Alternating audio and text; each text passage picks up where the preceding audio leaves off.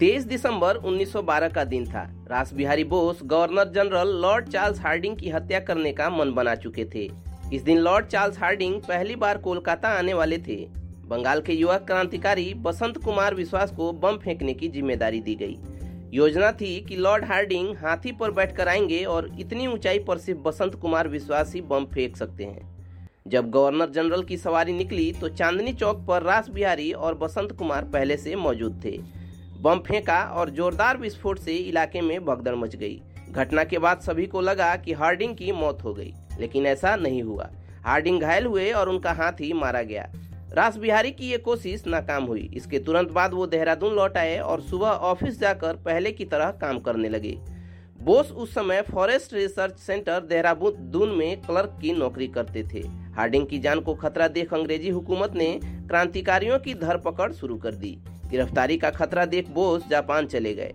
अंग्रेज़ सरकार उनके पीछे पड़ गई। इस दौरान बोस ने जापान में सत्रह ठिकाने बदले, उन्हें जापान के एक ताकतवर नेता ने अपने घर में छुपाया। 21 जनवरी 1945 को उनका निधन हो गया।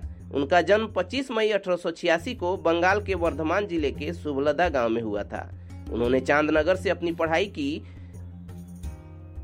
उन्होंने भारत के स्वतंत्रता संग्राम, गदर आंदोलन और आज़ाद हिंद फौज के गठन में अहम भूमिका निभाई। स्कूल के दिनों से ही वह क्रांतिकारी गतिविधियों की ओर आकर्षित थे।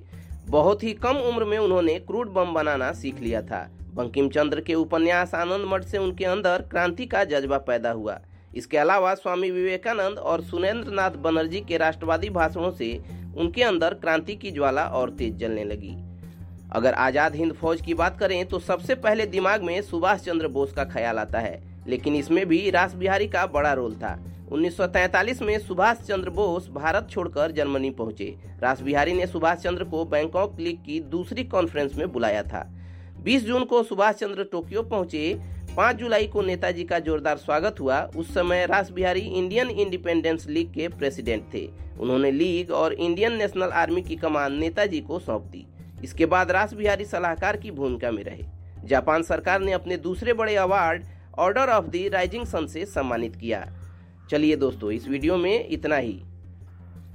जानकारी आप तक पहुँचती रहे, उसके लिए आप हमारे YouTube चैनल को सब्सक्राइब कर लें और Facebook पेज को लाइक कर लें। साथ ही साथ अपने दोस्तों और रिश्तेदारों के बीच इस वीडियो के लिंक को शेयर भी करें। मिलते हैं एक और वीडियो में, तब तक keep searching for knowledge and try to be a kind person